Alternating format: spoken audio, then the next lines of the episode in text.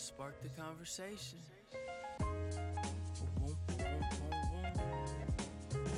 Let's hit with the peace and love.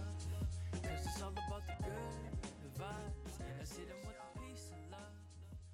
Welcome to the Spark the Conversation podcast in partnership with Ganjapreneur.com. As a part of the Emerald Cup series, uh, we are interviewing today uh, Michael Katz, aka Mr. Hollywood. I love Michael. From the minute I met him, he's just a connector, a go getter.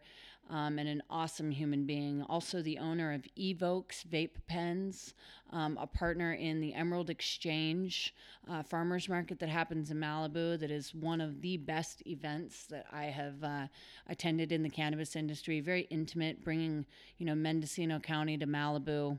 Really great um, awesome human being. Uh, to give you a little bit of his background, he has 15 years um, experience in the entertainment industry. He's produced content for some of the biggest brands in the world, including Apple, NFL, Hew- Hewlett Packard, Tylenol. Um, for three and a half years, he ran the design, motion graphics, and VFX departments at Ant Farm, one of the largest and most awarded entertainment marketing agencies in Los Angeles, um, producing brand content for Activision titles, including Call of Duty and theatrical trailer campaigns for all of the major motion picture studios. And then in 2014, he founded Raise the Bottom Line, a nonprofit organization advocating for federal job guarantee program. And Katz is a member of the Producers Guild of America and ASPCA. Oh, wait. ASCAP. Sorry. Michael, you should become a, a member of ASPCA too, though. Um, but, you know, he's just awesome. I um, Everything Michael says and does is filled with joy and love. And again, as an entrepreneur in, in this, you know, new um, cannabis industry, uh, he's got a lot of, of information and knowledge that he's learned and acquired over the years of building his own brand, Evoxe. And we talked to him a lot about that today, and it's a really interesting conversation.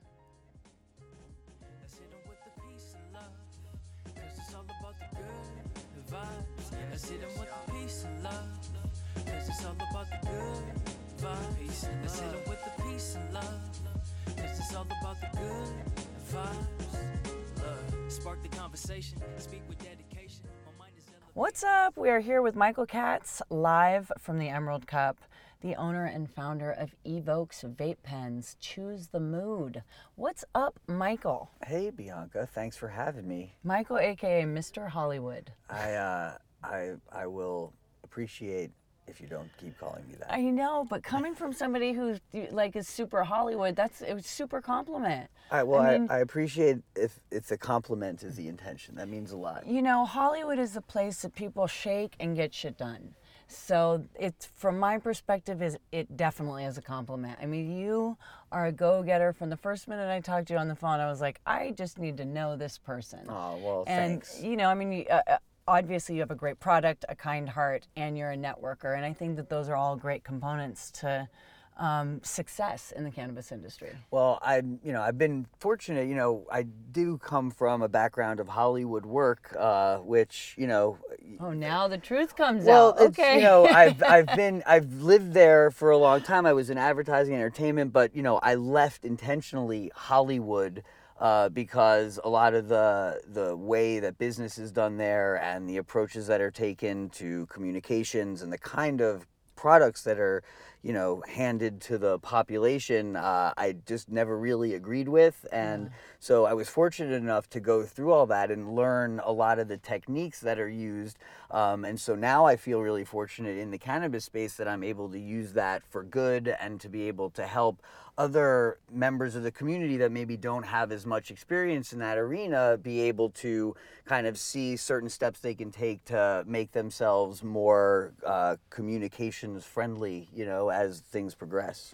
I agree. I used to say, uh, you know, coming from the fashion world, I would see people getting so upset about dresses not arriving in time for, you know, Oscar events and just the most strange things that you could actually get upset about. And I would say, you, you know, I'm in I'm in a field where people are act as if they're curing cancer. Mm-hmm. And now, ironically, I'm in a field Yeah. where people are curing cancer. Yeah, no, there's, I mean, you know, when you spend a lot of time, like you said, like, cr- there's so much self importance given to a lot of these industries uh, internally where, you know, they feel like they are this uh, group that is super influential and they take all this self importance on. But ultimately, you know, that's a lot of that is the inflation of the value of media and just, you know, this, this cultural, uh, situation where we've really taken a lot of substance and things that matter and you know activism out of the just traditional commercial process you know and that absence is something that when you get into a space like cannabis you really see because it's so present here. And to be able to not just you know create products that are actually bringing relief and positive change into people's lives but be able to speak for an industry as a whole that can really take this plan and take it and use it in so many amazing ways you know there there's so much uh, I feel so fortunate and think so many of us feel so fortunate to be able to use what we've learned in the world and now take it to really advance the cannabis community and the cause that we all so strongly believe in. What got you into the plant? Well, I've, uh, you know, I started uh, being a cannabis consumer when I was in college. Uh, I was actually very anti cannabis as a high school student and not, uh, you know, for any reason. Then I just was told that, you know, drugs were bad. And, you know, and I still to this point, you know, I do believe that age appropriateness is something that's very important to talk about because while brains are developing, it's not necessarily a great idea to give those brains access to substances when they still haven't figured out how to operate in the world yet and make their own intelligent, you know, unbiased decisions. So, you know, in terms of keeping cannabis out of the hands of children, like I still very strongly agree with that Unless they have seizures. And right of course absolutely Yeah, in yeah. terms of that but as a like you know when kids run around and go drink you know when they're 14 or like they go get drunk. I mean granted i would way prefer that they're going to use cannabis to alcohol because we all know how terrible alcohol is Yeah. for the body. But at the same time you know educating kids and i see kids in cannabis families like kids who come from the community they don't care about cannabis. Most of them don't even a plant. ingest it. They see it as just part of their family's livelihood and their culture and a lot of them have been taught you know this is medicine. And so you know and they ask their friends like i know kids who eh, said you know say to their friends well why would you smoke pot? You're not sick you know and that's the kind of education that i think that we need to provide for children in general and that when you say that there's no medical value for cannabis as you know our potential uh, U.S. Attorney General has been known to say, uh, you know, you that message is so counter, uh, uh, is not going to be effective in creating the kinds of change that we want to see on a societal level. You know, we've seen for decades that that approach does not work and it sends people into the hands of, you know, worse substances and, you know, Black down market. dangerous roads. And, uh, you know, we want to, as an industry, you know, we have the solution to all of that. And, you know, we just want to be put in a position where we can really do what's best for our community as we grow and our the people who are going to want to come into our community as it becomes more acceptable for them. So after college, when you were a consumer, then what led you to actually get into the industry? Well, so uh, interestingly enough, uh, Evoxe started as a family business uh, in the sense that uh, my family is all they all live in southern Florida. We all you know came from New Jersey, Staten Island, uh, then made the migration. Jersey Shore. Yeah, yeah, no, that's uh, that was me. I was on that show. You don't recognize me because I lost some of the muscles, but uh, uh, that was me. Awesome. Uh, no, that was not me. Uh, I was already living in California when that happened, okay. and, and I was My glad. mom's from the Jersey Shore. Well, I mean, it was a different thing when I was a kid. You know, Yeah. it was like Yeah. you know, and it wasn't quite Boardwalk Empire, but it was it was like you know there was this idyllic like we're going to the shore. You know, Jersey. I mean, I grew up in a very rural area. Like I didn't all the shit that people talk about New Jersey just never resonated with me. Mm. Uh, but you know, when you go out in the world, it makes you strong. When people are just talking shit about your state all the time, All just the oh time. New Jersey, oh I'm from New Jersey, oh sorry to hear that. Yeah. It's like oh yeah, that's great. I have a grandfather named Guido. Mm. Okay, so it's not just a location that I get. You know, it's like a it's like a slang for Oh a type yeah, of person. No, I know. I mean, I you know I grew up in you know in Jersey in like the '80s and the early '90s. So like you know I Yeah. they're, they're all I could you know identify all of these subcultural groups that were very unique to the you know the huge hair and the big bangs and Yeah. the stonewashed denim and That's you know we were a cultural uh, mecca for a certain certain group of people. So you migrated down to So Florida. Mar- they mar- they migrated to Florida as I migrated west to California, and uh, both of my cousins are in the home health care business down there. And so after a family dinner uh, a couple of years ago, my cousin's husband, who's a registered nurse, said.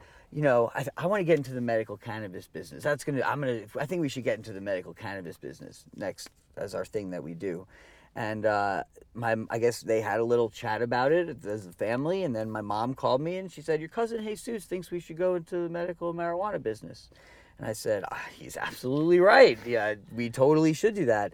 And she said, "Well, you know, I think uh, I think that might be something I might be interested in," and I I was you know shocked obviously because. I can imagine. Uh, my mother has never ingested cannabis. I mean, even to this day, with this company, she has like she is not a cannabis user, and she obviously Wow. lives in Florida. Uh, but you know, I was like, "Well, are you sure that this is something that you think you'd want to pursue?" And she said, "Yeah, yeah, I, I think so." I'm like, "Well, if you're sure, and I'll ask you again, uh, if you're sure, then." I don't know what it's going to look like, but I'm going to hang up the phone. I'm going to call the rest of the family, and we are going to start a business with the focus of getting into cannabis. And she said, "Okay." And I'm like, "All right, I'm I'm going to do it right now. So last chance to change your mind." And she's like, "No, okay, uh, go for it." So I hung up and I called my, both of my cousins and I called my her sister. Uh, and that weekend we had a conference call and uh, we decided that we would start a company and do discovery into the space. Initially, the uh, in, this was 2014, so there was the ballot was coming up in Florida that would have potentially made it medicinally legal beyond just the CBD that they had. Sure. Um, and so the idea originally was going to be we would set up a dispensary there because we already had the family in the home healthcare business, working with all of the seniors in the community, working actively with Alzheimer's groups and Parkinson's groups, and you know, get my cousin. One of my cousins was given an award from like an Alzheimer's Foundation, and other of them does a walk and was on the local TV station. So very active in the community. Um, and when it when it didn't pass uh, we had gotten so excited about what the opportunities were that we said we wanted to keep going. So uh, I was living in California for a very long time, obviously, and so it became clear that that would be the best arena to focus the business on. Um, and at that time, doing our discovery, uh, we met um, some people who were looking to sell a vaporizer company. And we, in that process, we kind of saw the business model. We understood like how the market was. I did, we did some research, and you know what we realized was that there was a ton of products in this space, but none of them had really innovated in any real way that we could see. And so, and in addition to that, not many of them were not communicating with consumers in the way that people are used to being communicated with. So we saw this really big gap in a very crowded market. Uh, and decided that that would be the kind of best way to focus our energies. And so we So marketing and educating. well, marketing and educating and communicating. Mm-hmm. Um, you know, basically, there's, you know, we've now learned all these things about all, like, what the plant can do and, you know, terpenes in combination with cannabinoids and all things that if you're in the cannabis space, you now take as this is the truth. We understand how this plant works anecdotally uh, in combination with studies that come out all the time more and more and in that uh, in that context we can you know we can really lead the charge to creating more purpose driven products which is what has been very lacking from the cannabis space both purpose driven products and both products and brands that go beyond cannabis and invite people from outside of the cannabis space into it because there are so many people that still have all these stigmas and these Absolutely. misconceptions and it's really up to us to make those misconceptions go away and the only way to do that is to you know come out of the current cultural like visualization process and reach out to them in a way that's going to be comfortable for them and give them a safe access point because without that safe access point they're going to still you know be thinking of like these dirty stoners you know and i and i think that's a terrible and terrible scary drug dealers giving them their medicine. Exactly. Yeah. I mean, and so that whole uh, paradigm we can change and have been changing. And so, you know, the the freedom to do that, and in a great in a place like California, and in a place in in you know with all of these shifts that have been happening in the other states throughout the nation, like you know, every time it feels safer for somebody to come out and either become a patient or create a product, or you know, people who have Mm-hmm. been using this for years, who have all of this, you know, knowledge built up, and so we can. In in a space where you're free to experiment with that knowledge and take it to market and provide value, like that's that's an incredible opportunity for all of us, for all of the future patients and consumers, and for society as a whole. And so, you know, all we can do is continue fighting tooth and nail every day because you know regardless of the gains that we've made there are a lot of things happening on the federal level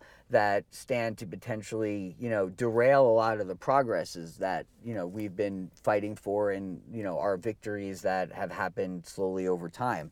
So you know i think that it's going to be a, a really arduous journey to to get to a place where you know we are able to treat this like a real real business Yeah. you know What have some of your challenges been in, in since you decided you wanted to get into the space? uh, every single aspect of creating a physical product was Yeah. totally new to me. Coming from advertising and entertainment, I make videos. I've made videos, you know, and that you can call them whatever commercials, music videos, feature films, marketing content, brand activation pieces, whatever. It's videos, Yeah. you know? And so when you deliver a video, that's what you deliver. It's done. It's always the same thing. It's final. It's like, and you know, it'll go out in various channels and different people will see it in different ways. And maybe it'll be well received or maybe it'll just be, you know, fluff or whatever it is. Um, when you make a physical product that people are ingesting, the level of, personally, the level of responsibility that you have increases exponentially.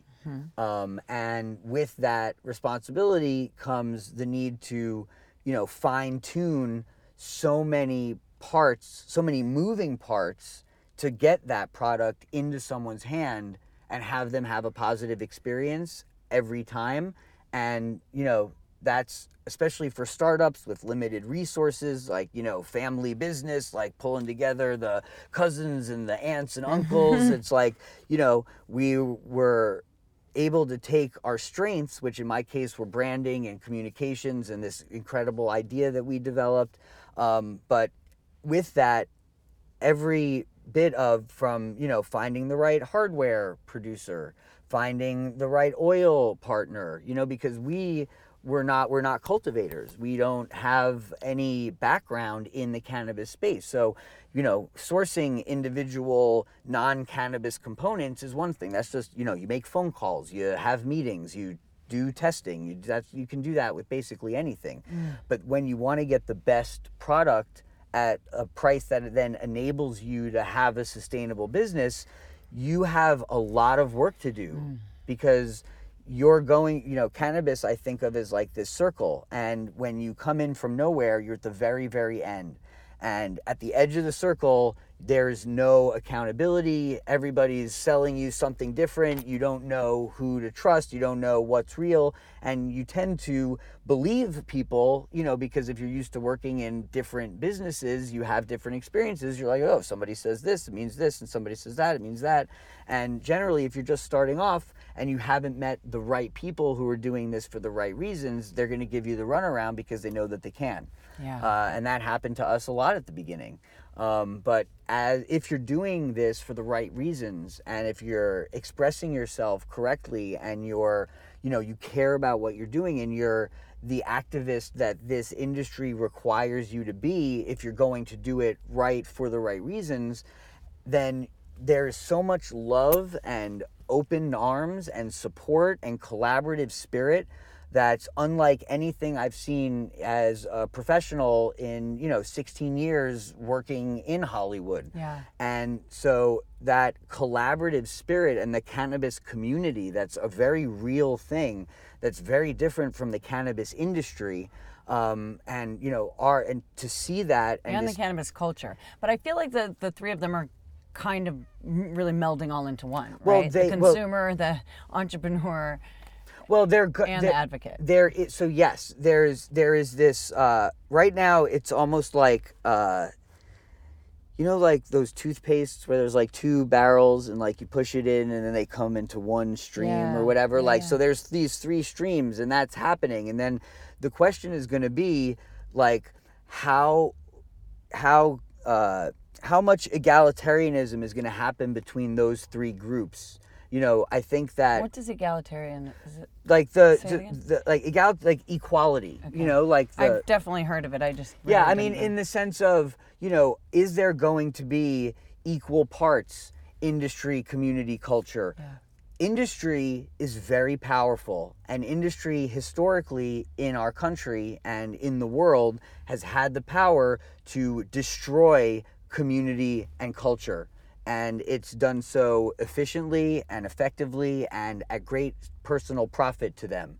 So you know that is what industry comes from. And so the industry that's entering now in the space is uh, you know, there are people who are genuinely interested in it, and I'm sure that there are just as many people who are, you know, circling the pond, waiting for the, you know, waiting for the real floodgates to open, and then getting ready to employ all the tactics that we as progressives uh, in our lives outside of cannabis have been fighting against for decades, regardless.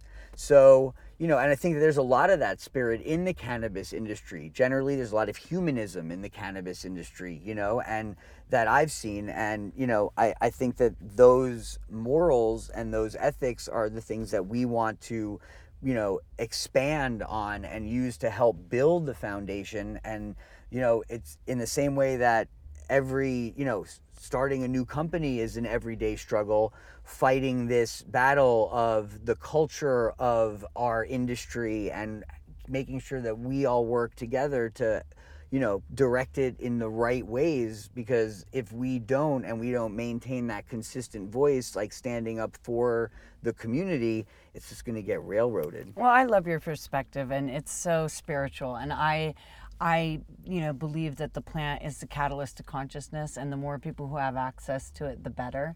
You know, to whatever capacity. CBD is changing people's oh, lives. yeah. Heavy THC is helping people that are in chronic pain and.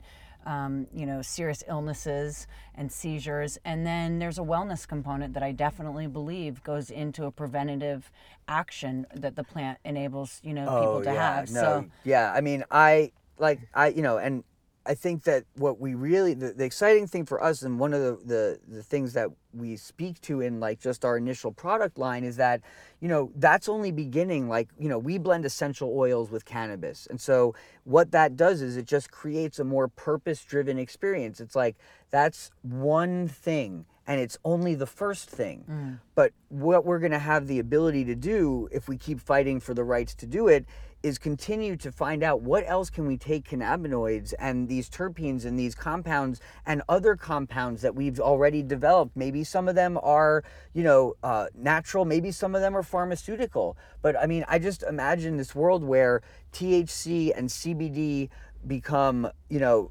regular parts of our health and wellness on a societal scale and the other cannabinoids as we were able to express them and experiment with them i mean i just imagine treatments for you know for cancer that if you could combine the restorative powers of cannabis with some of the targeted effective pharmacological mm. solutions like imagine being able to reduce harm but increase efficiency of targeting these cancer cells Yeah, no, it's amazing. Some of the research and, and science and technology that people are looking into coming out with. That's why I'm so encouraged um, by the fact that you know we are legal in California, and some of the proponents will start really focusing on federal change because it's a super important thing because that's where we really get to do the research.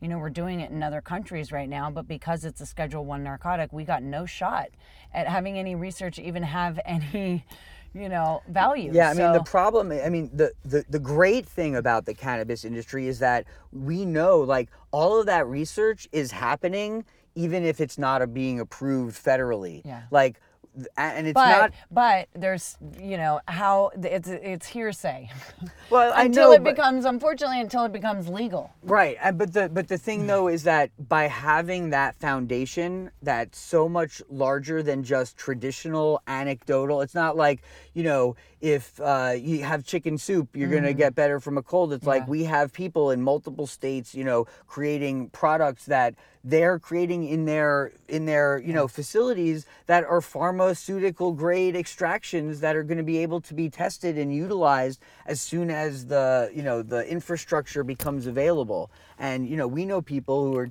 taking all kinds of uh, you know risks for the, and their freedom to be able to do these experiments Yeah. and it's important that we provide them the support to be able to to really get out of the closet and the and the the garage and really you know come into the light and take that value and help provi- provide it to society well your contribution with Evoxe is a huge step in the right direction Aw, in being a part of such the, uh, you know an awesome new industry that exists. And your business model's awesome. Your product is awesome. Aw, thanks. i'm such a huge fan. Uh, i guess you know we can change you from mr hollywood to maybe mr hollyweed Oh. Maybe that would be a better title for you at this point. So tell our listeners um, where we can find you. Okay, great. Well, we're in dispensaries throughout the state from Sacramento down to San Diego. Uh, check us out on our website at evoxelabs.com. That's E V O X E labs.com. We're also on Instagram, Twitter, Facebook, Yeah, you guys are the really active. interwebs. We have, uh, there's some fun videos out there. Awesome. Anything you would tell um, our listeners that are entrepreneurs out there? Yeah, I mean, basically, the there's only one way to do what you want to do in this world, and that is to do it.